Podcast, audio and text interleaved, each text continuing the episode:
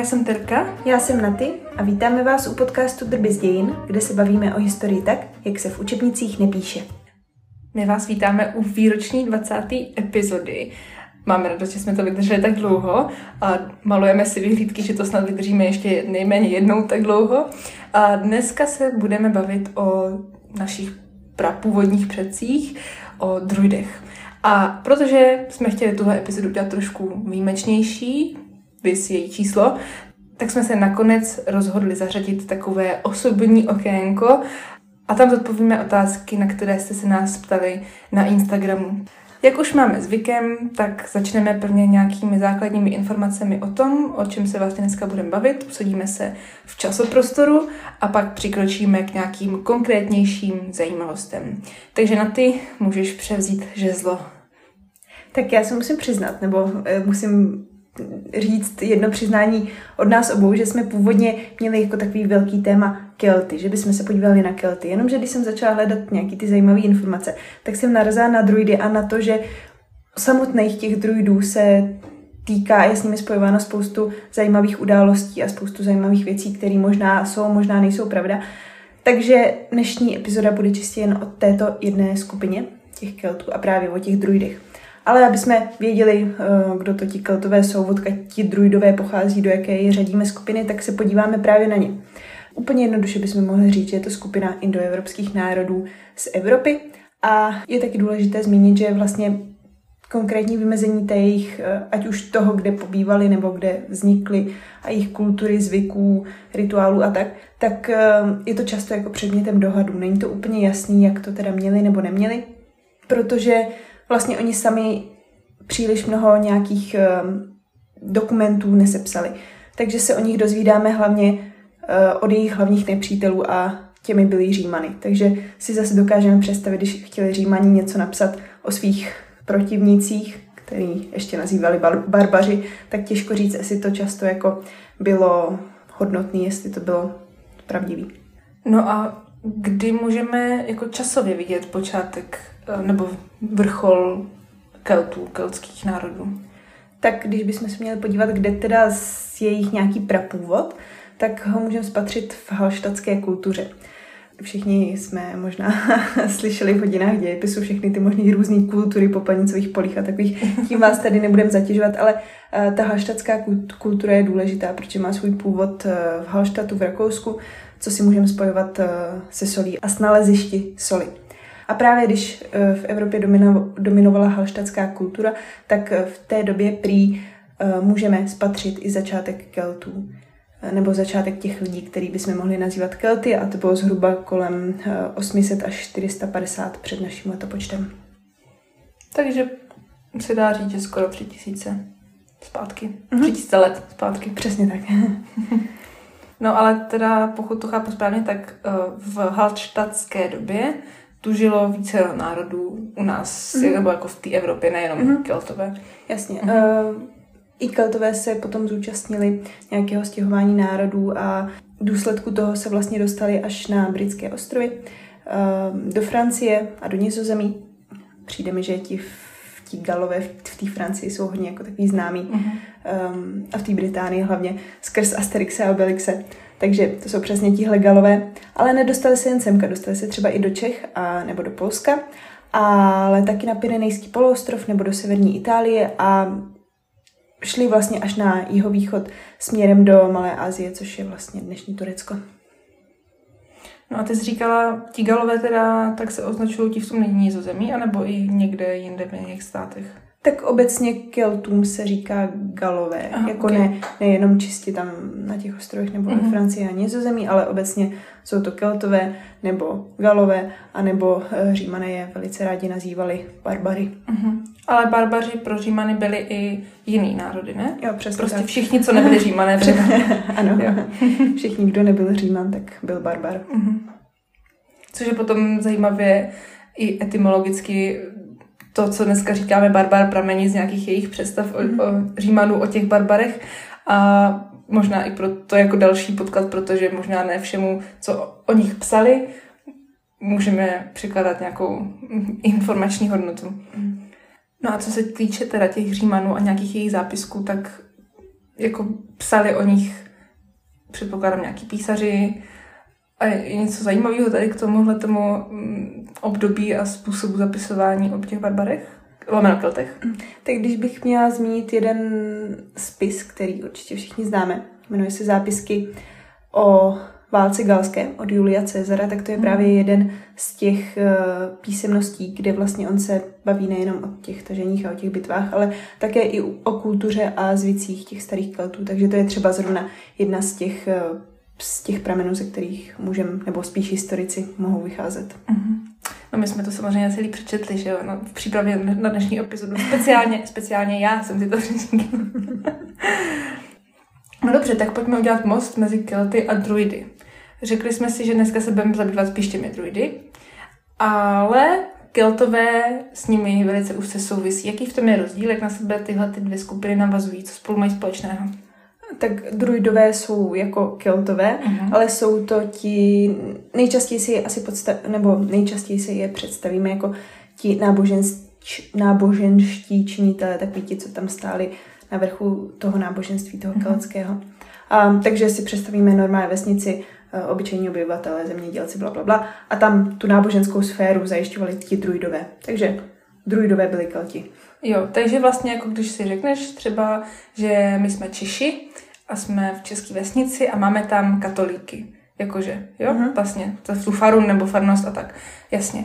No, uh, proč se ptám je to, nebo samozřejmě mám o tom nějaký povědomí, ptala jsem se návodně, uh, co jsem zjistila, ale v nesouvislosti s naším podcastem a už je to nějakou dobu, že vlastně i nyní v současnosti existuje nějaká, a teď asi nebudu mít správný název, protože je to už nějakou dobu, co jsem to slyšela, snad nějaká jako druidská škola, kterou můžeš studovat, jako není to žádný, nedostane žádný titul, nic takového, je to prostě nějaká když řeknu jako výcvik v joze, tak jako nějak výcvik tady v těch jako praktikách jsem pochopila.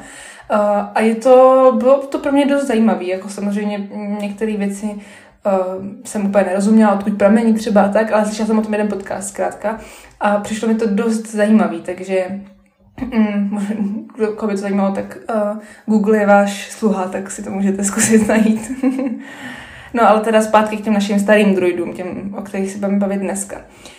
Takže byli nějakými jakože s podobnými lidmi, jako jsou třeba šamani v Jižní Americe nebo církevní hodnostáři. U nás prostě ta inteligentní duchovní síla toho národa. Jak se stal takový obyčejný kelt druidem? Protože třeba u šamanů je to právě tak, že jsi asi vyvolený a studuješ strašně dlouho, učíš se ty techniky. A u katolíků je to možná trochu rychlejší, ale a vyvolený nemusíš být možná, ale studuješ taky intenzivně, tak um, jak to bylo tady? Tak na druida samozřejmě také probíhaly nějaká studia. Um, prameny píšou, že člověk obyčejný na druida mohl studovat až 20 let a vlastně spočívalo to v tom, že se musel naučit uh, nějaké dávné verše, musel se naučit astronomii, musel se naučit přírodní filozofii a třeba i mytologii. Um, takže říkali, že nebo je psáno, že ten výcvik byl poměrně složitý, jelikož si to ještě všechno museli zapamatovat na spaměť, jelikož, jak si potom k tomu ještě později dostaneme, oni vlastně ty svoje náboženské, svoje náboženské přesvědčení nezapisovali, protože uh, vlastně se báli toho zneužití třeba kdyby to padlo do cizích rukou, tyhle knihy. Takže to bylo prostě všechno z paměti a věřím, že to studium to potom ještě o to víc stěžovalo. Mm-hmm. My jsme říkali, že byli náboženští představitelé, ale oni vlastně byli nebo zastupovali víc těch pozic v tom uh, galském městečku nebo v té společnosti, tak uh, oni působili taky jako kněží nebo učitelé, soudci, básníci, léčitelé a věžci.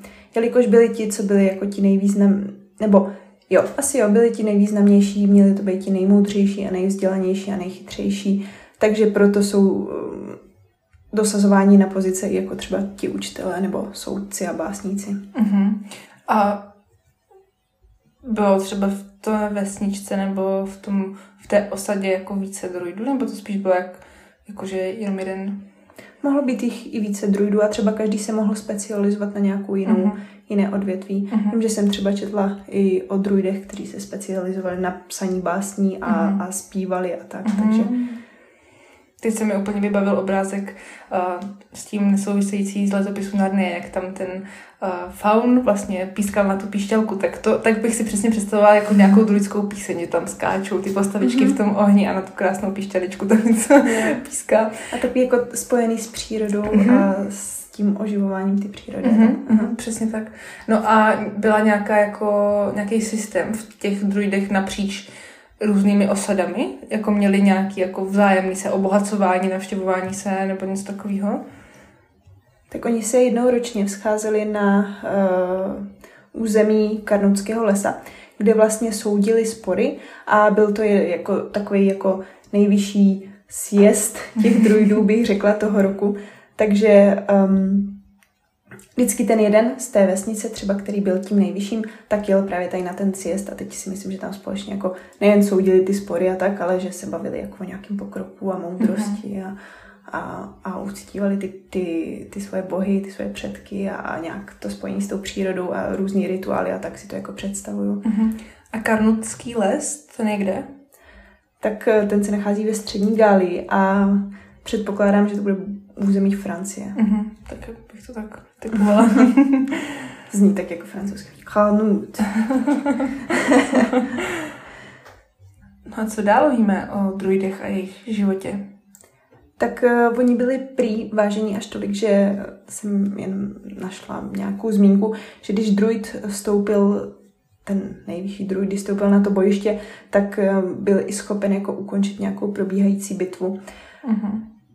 Nevím, jestli to bylo myšleno jako, že když uh, bojovali třeba ti galové s těma římanama, že by tam jako přišel druid a teď si z něj sedli na prdel i ti římani, i ti, ti galové. Ale myslím si, že spíš nějaký jako menší takový jako uh, dílčí bitvy, kde prostě oni fakt hodně měli tu, to postavení a ti lidi je jako brali vážně a takový jako ten patriarch, abych to tak viděla, ten vůdce.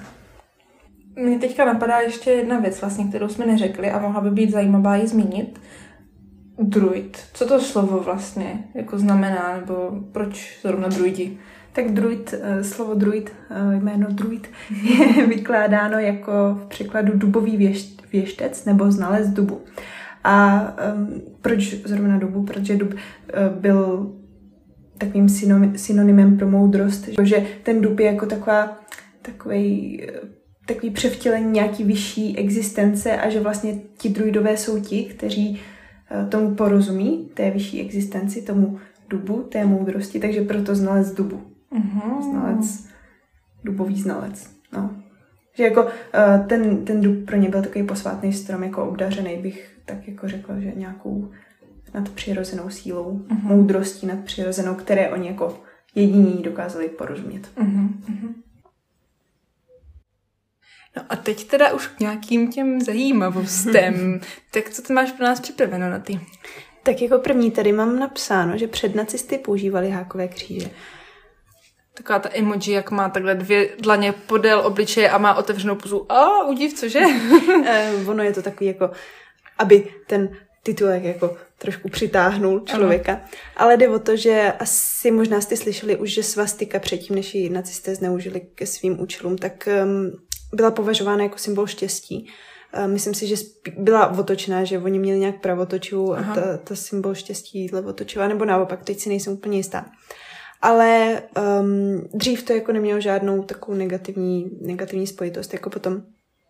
A právě i druidové patřili k téhle skupině nositelů toho hákového kříže a Vlastně víme to díky tomu, že eh, v roce 1857 byla v řece Temži nalezena věc, nevím, co to teďka přesně bylo, možná nějaký kámen, nebo možná nějaká železná, nějaký železný výrobek. A právě na tom byla nakreslená ta svastika a archeologové se domnívají, že to vlastně bylo mm, nějaká věc, která byla obětována bohům nebo nějaký ten dar, eh, který byl vytvořený někdy kolem roku, eh, nebo někdy kolem prvního století před naším letopočtem. Mm, ty jo, takže bylo 2000 let schovaný ve vodě. Hmm. Drsný, že to přežije, jakože to vydrželo na tom jako hmm. zachovaný ty svastiky, víš, že představím si kámen, jak je omletý tou vodou a jako asi tam ležel díl než 2000 let, předpokládám možná, ale Hmm, zajímavý, to je fascinující. A víš, že zase říkám, že takový symbol, který má prostě v historii tak strašně dávnou jako historii mm-hmm. a potom to v tamhle v 50 let, no to ani ne, jako ve 30 letech to ztratí nebo úplně obrátí tu, mm-hmm, ten význam. T- ten význam. Jo. A že něco, co bylo původně jako pozitivní, tak přesně jako se stalo úplným opakem, no. Tak to jsme začali takovým trošku negativnějším, negativnější zajímavostí.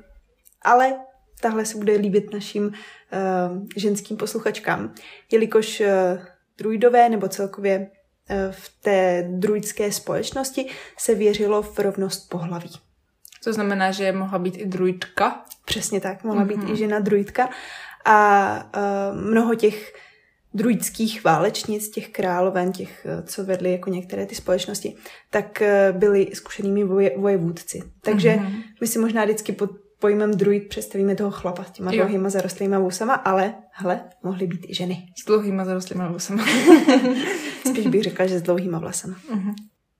A u té rovnosti pohlaví ještě chvilku zůstaneme, jelikož historici věří, že um, druidové uctívali ty své bohy ne jako bohy jako stvořitele, ale spíš jako své předky. A právě jednou z těchto bohyň uh, byla údajně bohyně Danu, neboli bohyně matka, a to měla být jako um, předek všech těch druidů. Takže mm. všichni druidi vychází tady z před, předchůdkyně bohyně Danu a jen pro zajímavost vlastně ten, to jméno jí bylo dáno od řeky Dunaj nebo od řeky Don. No jo, ale byla prvně Dunaj, anebo byla prvně Danu a pak až Dunaj? No. Mm.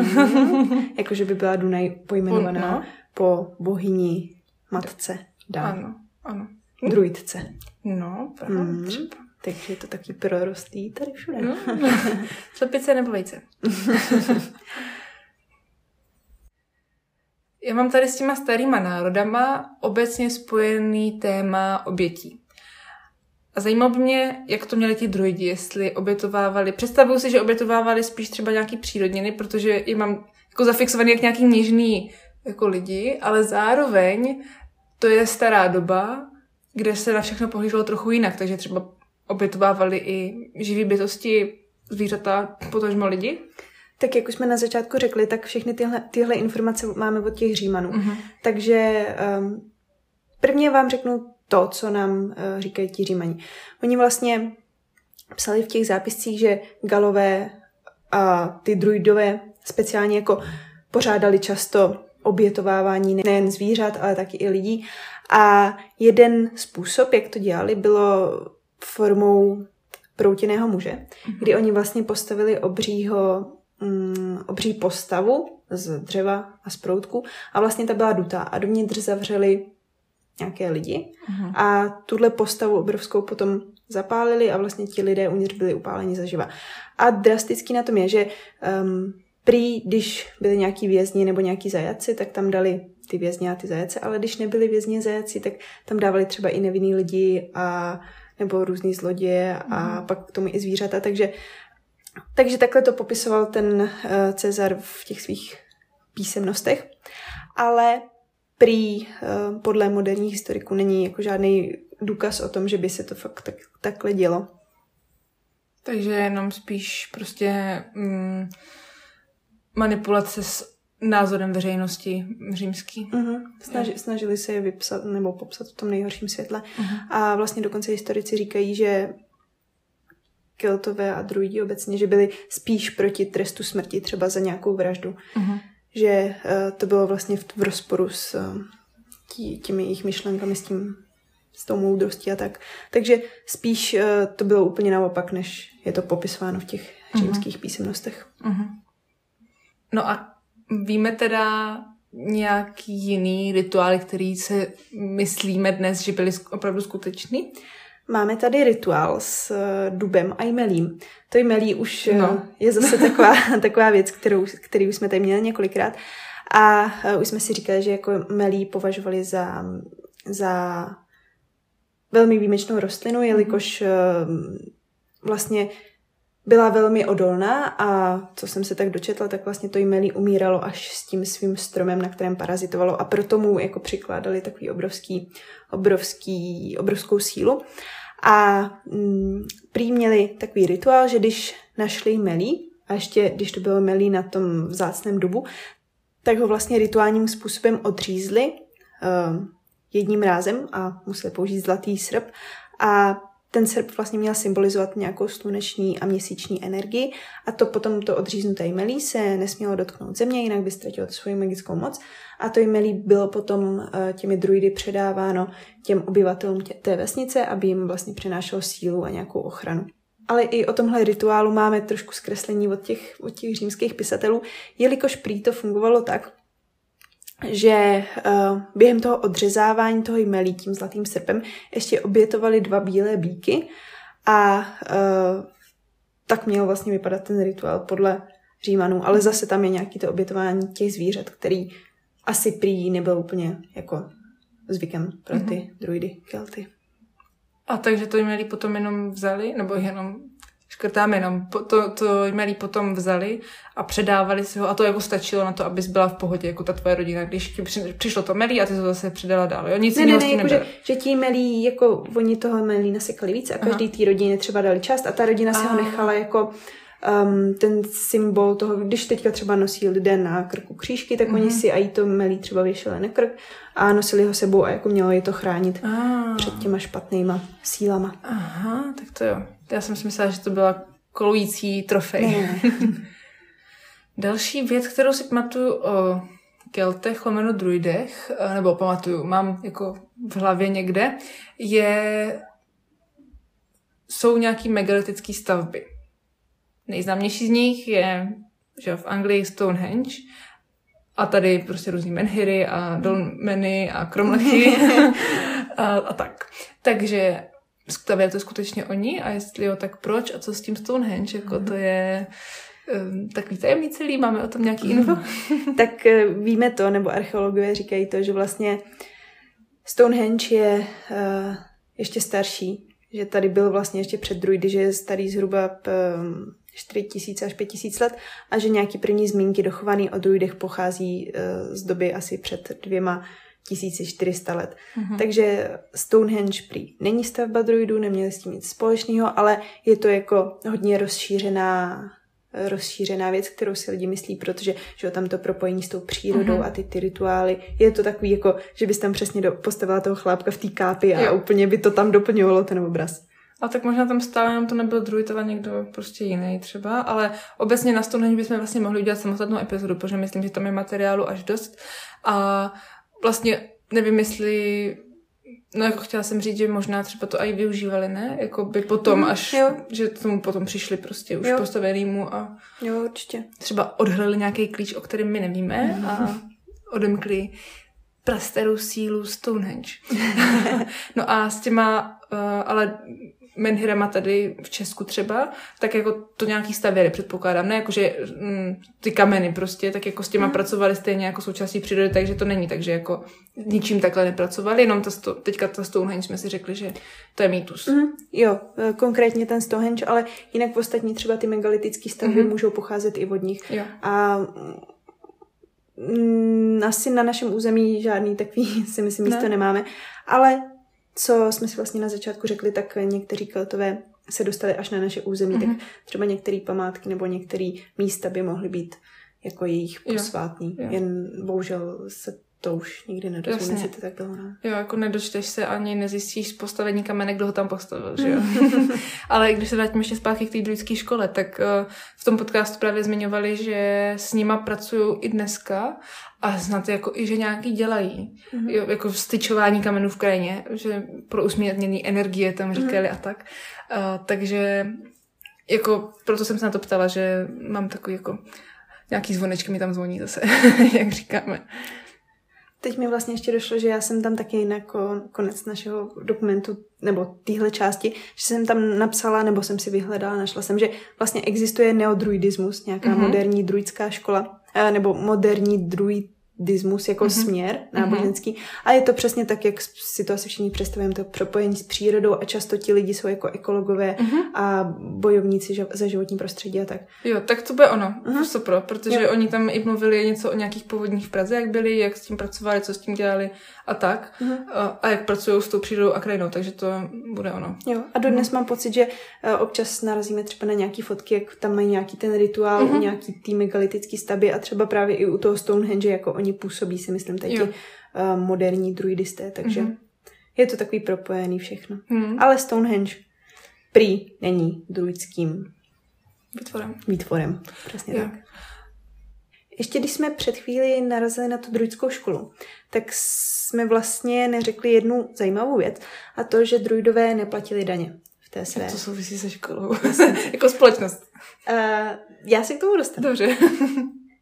Protože to prý, to, že druidové neplatili daně, tak bylo velkou motivací těm lidem, aby vlastně studovali na toho druida. Ah. Takže podle některých těch uh, římských písemností, že to byla jako taková jako impuls k tomu, aby teda člověk šel na těch 20 let studovat toho druida, mm-hmm. aby mhm. potom nemusel platit ty daně. Ah. Takže um, normálně člověk, že ho chce co nejvíce maximaliz- maximalizovat svůj zisk. Je to taková přirozenost. no a jak to měli vlastně s, s majetkem jako takovým, odkud jako mohli získat ty peníze?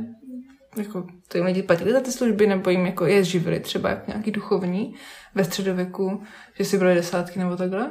Pokud si brali za mm-hmm. ty své služby nějaké peníze nebo něco, tak si to nenechávali pro sebe, protože oni vlastně věřili, že by um, ta společnost, nějaký to městečko, mělo mít jako kolektivní vlastnictví, mm-hmm. že mhm. to bude prostě všech. A třeba tohle byl uh, takový zásadní problém pro Římany, kteří si stále vý, jako výhradně na tom, že um, by člověk za tu svoji individuální snahu měl mít nějaký ten svůj soukromý majetek, to soukromé vlastnictví. A podle uh, jednoho věce vlastně to kolektivní vlastnictví, který chtěli ti druidi, tak spochybňovalo tu římskou kulturu, politiku a imperialismus. A vlastně tohle byl jedním z takových důvodů, proč ti římané chtěli ty Kelty, lomeno Gali, lomeno druidy um, co nejvíc jako zredukovat. Mm-hmm. Prostě že už tady byla nějaká myšlenka a, a, a střed toho soukromého a kolektivního vlastnictví. Jasně. A všechno, co, co nevěříme, to se nám nelíbí, to známe do dneška. My už jsme měli jednu z našich už poměrně starších epizod věnovanou svátcím, svátkům a ty praměly z různých kultur, z různých dob. Bylo i něco takového v keltské, lomeno druidské době? Měli nějaký tradičně se opakující události? Jako předpokládala bych, že jo. Je to návodná otázka, myslím si, že jo, ale řekneš mi k tomu něco víc? tak um, Keltové vlastně slavili svátek, který se nazýval Samhain.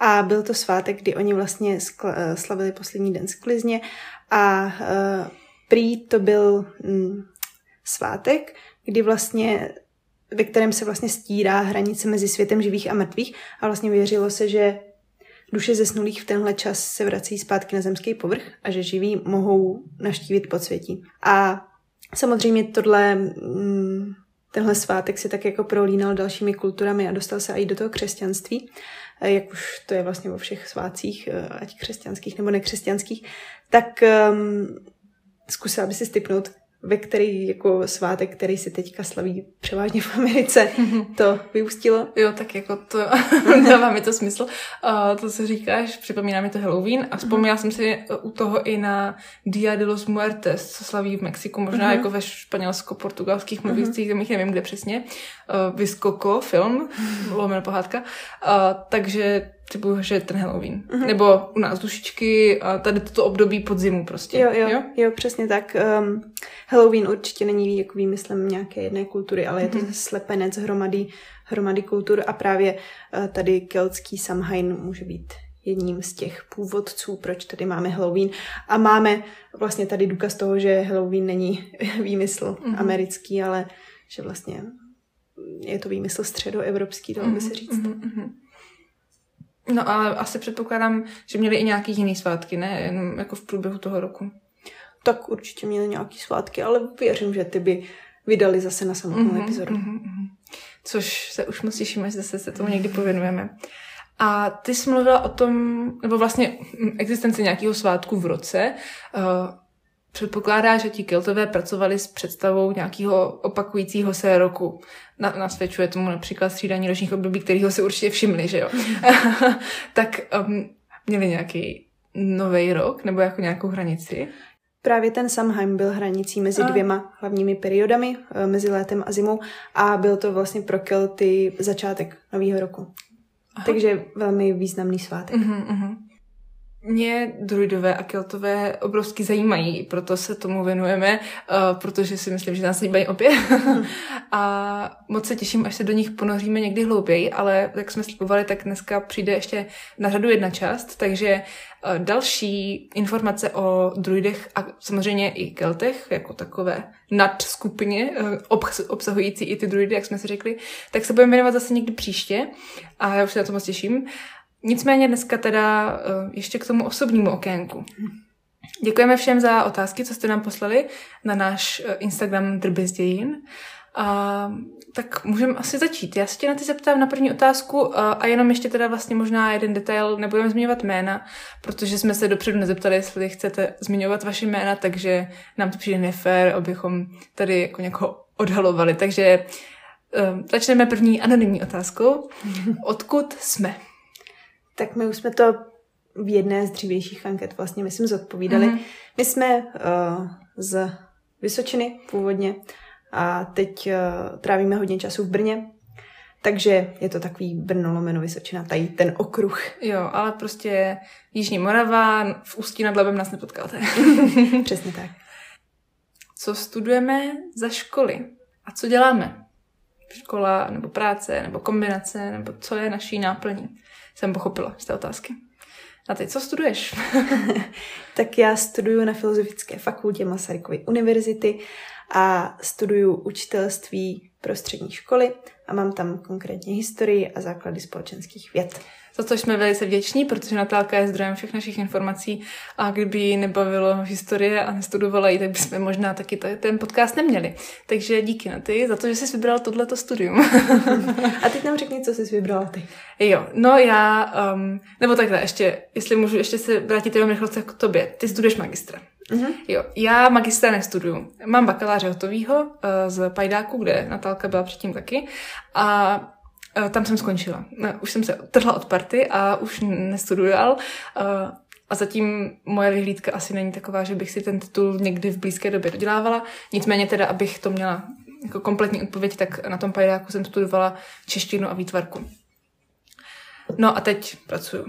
A zůstala jsem v rámci Masaryšky, jsem zodpovědná za sociální sítě jedné z fakult, plus děláme nějaký eventy a merch a, a takový jako do marketingového světa jsem se trochu dostala skrze tohle. Ale jsem stále na mé alma mater, jenom trochu v jiné pozici.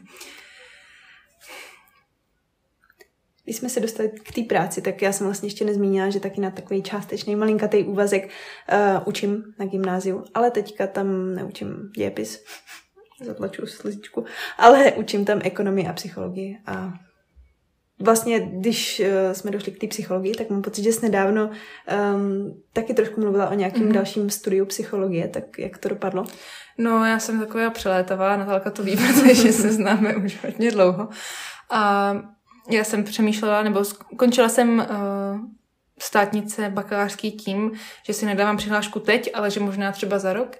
A od té doby jsem prošla několika fázemi, od toho, že um, půjdu studovat angličtinu přes právě tu psychologii, což bylo celkem delší několika měsíční období, tak jsem došla k tomu, že vlastně teď bych si ten titul dodělávala spíš pro titul, protože jsem díky té práci, kam jsem se dostala, úplně jsem za to moc vděčná, protože nemám jako relevantní studium, nestudovala jsem marketing nebo něco takového blízkého tomu. Uh, tak jsem objevila to, že mě teda ten pracovní svět baví mnohem víc než ta akademická sféra. A myslím si, že jako já jsem při tím studiu celkem dost trpěla a velká část toho, proč jsem to vůbec dodělala, si myslím, je to, že mm, jsem studovala velkou část covidu, a, nebo velká část mého studia byla za covidu, čímž jsem měla možnost pracovat při, při studiu. Všechno jsem měla online doma, ale jako akademický prostředí mě jako úplně nezaujalo a hlavně mě zajímají mě zajímá spousta věcí, kterým se všem chci věnovat a nechci to mít úplně tak strukturovaný, jak to třeba je na ty vysoký vyžadovaný. Mm.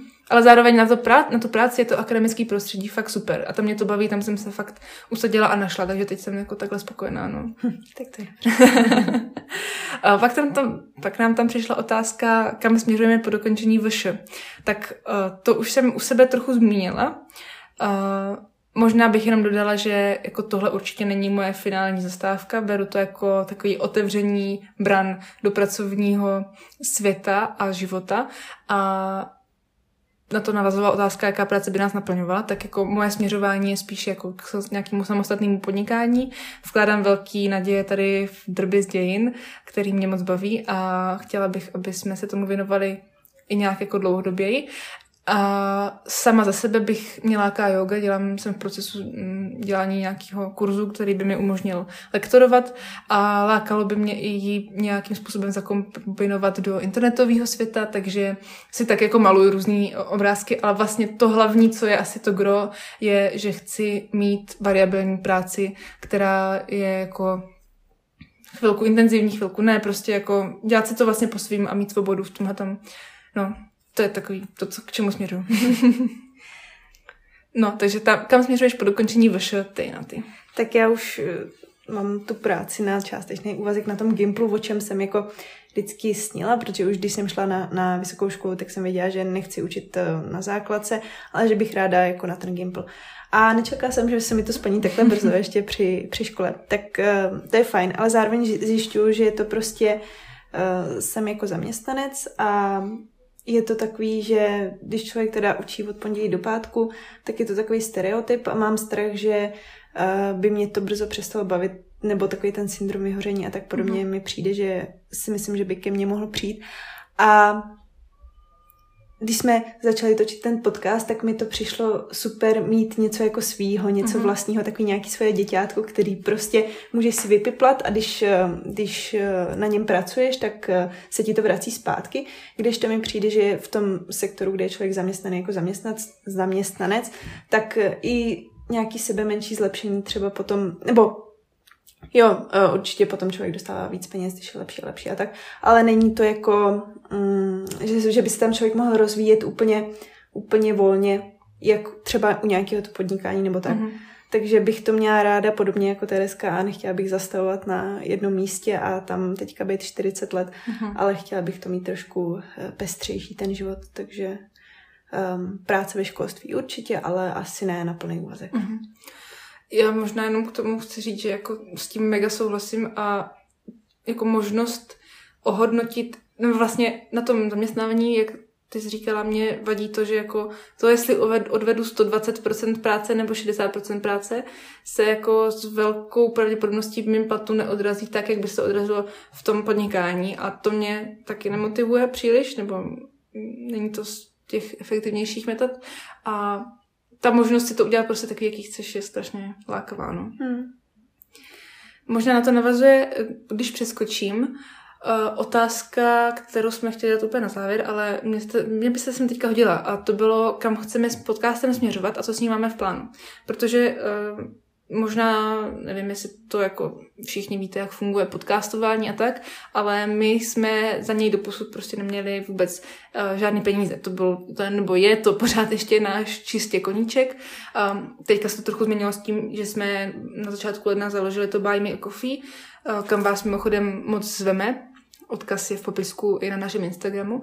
Ale uh, to jako, tam to je naprosto mm, průhledný, takže se můžete podívat, kolik lidí nám tam něco poslalo. A jsme moc rádi a vděční za všechny příspěvky. Nicméně je to taková opravdu, jak jsme říkali, sklenička na dýška. Jako naprosto dobrovolný příspěvek, za který vlastně nedostanete žádnou hodnotu navíc a je to jenom jako ocenění pro nás za to, že se vám to, co děláme, líbí. A protože to je hodně časově náročný a zároveň skrz ty naše závazky, které jsme tady vyjmenovali, mm, je to jako velký čas, velká část našeho volného času, tak bychom rádi uh, potom třeba i časem, nebo já to teďka budu mluvit za sebe zase, jo, tak bych byla ráda, kdyby třeba uh, jednou jsme se vydali cestou Hero Hero, nebo nějaký jiný um, odebíratelný platformy s extra obsahem za nějaký poplatek, jako to dělají i ostatní podcasty. Vys, Neplecha ukončená, příběh, který se opravdu stál, Koulí podcast, všechny, všechny různé podcasty to tak mají, takže to by se mi líbilo. Ale doposud jsme tohle to nedělali a mně se to vlastně líbí, že jsme tak jako dělali prostě jenom, protože nás to bavilo. No. a budeme to tak dělat i dál a mm-hmm. vlastně bychom rádi budovali nějakou komunitu těch lidí, kteří mm-hmm. zajímají historické zajímavosti a třeba si o tom nemají s kým popovídat, tak zrovna nějaká ta naše platforma by mohla právě být eh, spojující pro takovýhle lidi a máme v to v plánu ještě eh, o něco víc, takže mm-hmm. třeba do budoucna uvidíte, co všechno zajímavého bychom mohli ještě eh, v našem podcastu potkat. Mm-hmm. Myslím si, že ten podcast je takový produkt, který je odrazovým můstkem pro všechny různé další možný uh, věci a služby, služby ve velkých uvozovkách, uh, týkající se historie, která nás objebaví. A No a jak mluvíš o té komunitě, tak to je vlastně jako něco, co si moc vážím, že už jsem měla jeden veřejný Instagram, který jsem teda jako neudržela příliš dlouho, ale uh, fakt musím říct, že si moc cením toho, že když na storíčka dáváme nějaké otázky nebo jako komentáře na, pod příspěvkama, takže mám pocit, že se nám fakt lidi zapojují a že nám hodně jako i přichází jako soukromých zpráv a, a ta historická komunita na Instagramu je taková sdílná, že si navzájem všichni tak jako přesdělujeme ty svoje příspěvky a podporujeme se, což mi přijde strašně super. A hrozně by se mi to líbilo mít takhle i s našimi posluchačema. Takže na to by třeba nějaká ta platforma uh, s odběry mohla být lepší, že by to umožnilo takovou jako komornější atmosféru, uh, bližší komunikace. A nějaký safe space. Jo, přesně. Bez nějakých uh, hejtů, mm-hmm. to je jako ošklivý slovo, ale takový ten safe space, kde se máme všichni rádi a, a rádi se bavíme o historických zajímavostech. Mm-hmm. Přesně tak. No a teďka teda pokročíme k další otázce. Uh, ta byla taková na, naši, na naše osoby. Uh, a to, jak jsme se poznali a od kdy se kamarádíme. Eh, tak náš začátek nebyl úplně vřelej, jelikož my už jsme spolu chodili i na základku, mm-hmm. věděli jsme o sobě, ale um, na druhém stupni základní školy, kdy je člověk ve svých teenagerských letech, tak uh, došlo k takovému sporu a byl to nečekaně spor o chlapce. Takže jsme se poměrně velkou část druhého um, druhé části základní školy neměli v lásce mm. a mhm. spíš jsme byli takové úhlavní nemesis. a na tom podotknu, že jsme byli Ačko a Bčko, jo, takže to je ještě jako umocněný tou rivalitou mezi těma třídama. Ano a řekněme, že když jsem se dozvěděla, že s Natálkou půjdu na stejný gimpl, tak jsem si říkala, ty vole. ale, ale kam nás to dovedlo, že? Mm. No takže uh, no, druhý stupeň, gimpl jsem nastínila, a promiň, můžeš pokračovat. jo? Mm. Aha. Tak, tak můžeš něco o tom Gimplu říct. No a právě na tom Gimplu jsme se pak uh, vlastně tím, že jsme byli jenom tři z naší základky, co jsme tam šli, tak jsme my dvě si spolu sedli a vlastně tím začalo naše uh, celogimplácké přátelství a Samozřejmě to provázelo mnoho různých uh, zábav vesnických, spíš než párty, my jsme z vesnice, takže uh, diskoték bylo méně, zábav bylo víc a spoustu objevování pubertáckého a dospěláckého světa. A pak jsme se na chvilku odloučili po maturitě, hm, tam já jsem měla jít do Anglie, bla, bla, bla, měla jsem bývalého přítele, ostěhovala jsem se a tak, což jsme potom zreflektovali, že nás obě mrzelo a pak jsme se začali zase bavit intenzivněji, když jsme si domluvili, nebo když se Natálka dostala ke mně na brigádu, tak jsme se začali vlastně výdat jako velice často. A tam právě vznikl i nápad na podcast, protože to byla práce, která umožňovala doprovodný poslouchání podcastu ve sluchátkách. A pak jsme se tak jako jeden den na sebe otočili, když jsme poslouchali Neplecha ukončena a říkali jsme si, ty saka, to bychom taky mohli dělat, ale do ten Harry Potter nám utekl, tak co jiného bychom mohli? a to bylo vlastně už skoro, to bylo před rokem, už bych řekla, mm-hmm. jako Jo, že? Pak, mm-hmm. pak nám to trvalo, pak jsme se scházeli, vymysle, mm-hmm. vymýšleli jsme název, nějaký um, základní cíle jsme si mm-hmm. stanovili a tak. A pak vlastně byla, byly prázdniny, tak jsme spíš jako tak uh, ještě o tom přemýšleli mm-hmm. a tak. A v září jsme to odstartovali. Jo, přesně. Myslím, že 1. září vycházel trailer mm-hmm. a 6. první díl, že jo? Mm-hmm, přesně tak. Jo, jo. A jako doteď uh, jsem za to hrozně ráda, že jsme to udělali, protože vlastně díky, díky tomu se eh, týden nebo co dva týdny, tak se s Tereskou vidíme a Mhm. myslím si, že to posilnilo naše přátelství. Ano, úplně nás to zase posunulo do jiných sfér, bych řekla. No, um, tak to bylo taky jako velice stručná story našeho podcastu a našeho kamarádství. Ještě tady je otázka, jaký jsou naše zájmy lomeno koníčky. Chápu, že jako mimo podcast asi teda. Na ty? Tak já ráda cestuju, to je moje hodně velká velká část života. Jsem taková ta, co sedí na těch letenkách Mhm. a, a furt sleduju, jestli se to teda nesnížilo a tak velice ráda nakupuju letenky pod tisíc korun a pak plánuju ty tripy a, a všechno zařizuju a tak. A mám hodně kamarádů, kteří se mnou ujezdí a pak přijedou jen na to letiště, stoupnou si tam a nechají se dostrkat všude tam, tam kam jsem to teda naplánovala. Takže, takže to cestování. Ráda čtu knížky, um, ráda sportu, třeba běhám, nebo jsem teďka začala jezdit na kole, to mě fakt moc Mhm. baví poslední dobou.